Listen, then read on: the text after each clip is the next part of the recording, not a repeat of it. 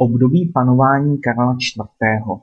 třináct čtyřicet šest až třináct sedmdesát osm Po Janově Boku se začal již od roku třináct třicet jedna prosazovat jeho prvorozený syn, křtěný původně Václav, avšak při běžmování ve Francii přijal nové jméno Karel.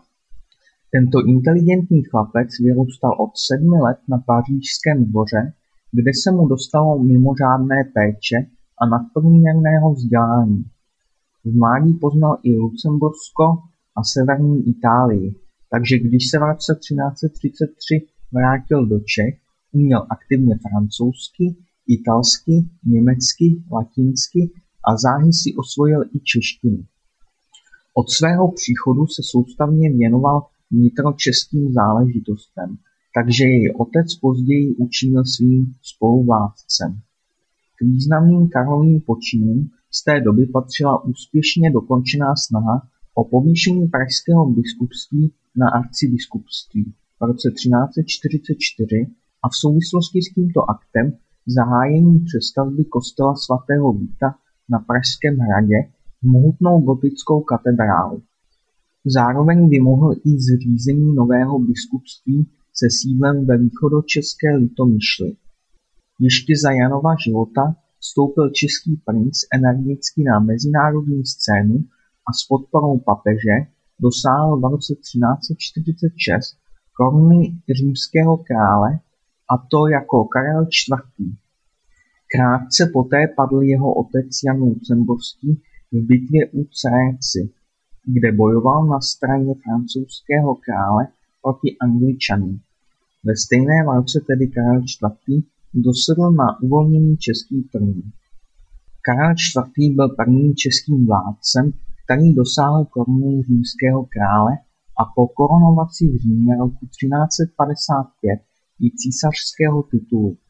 Jako římský král a císař se tak stal světskou hlavou celého západního křesťanstva. Propojení této hodnosti s českou korunou dramaticky ovlivnilo další vývoj českých zemí. Důležitým mezníkem posílení prestiže českého státu byl rok 1348, kdy Karel vydal ústavní listiny, které právně stvrdily vznik zemí koruny české, soustátí zahrnujícího České království a tzv. vedlejší země. Markrabství moravské, Slezská knížectví, Horní Lužici a od roku 1368 Dolní Lužnici a od roku 1373 i Braniborsk. Tento státní celek existoval v uvedeném rozsahu až do roku 1635. Karel ve Zlaté bule pro říši, přijaté roku 1356, zřetelně stanovil poměr Českého království k svaté říši římské. Českému panovníkovi podle ní připadalo první místo mezi kurfiřty. Karel považoval od počátku za centrum své moci České království.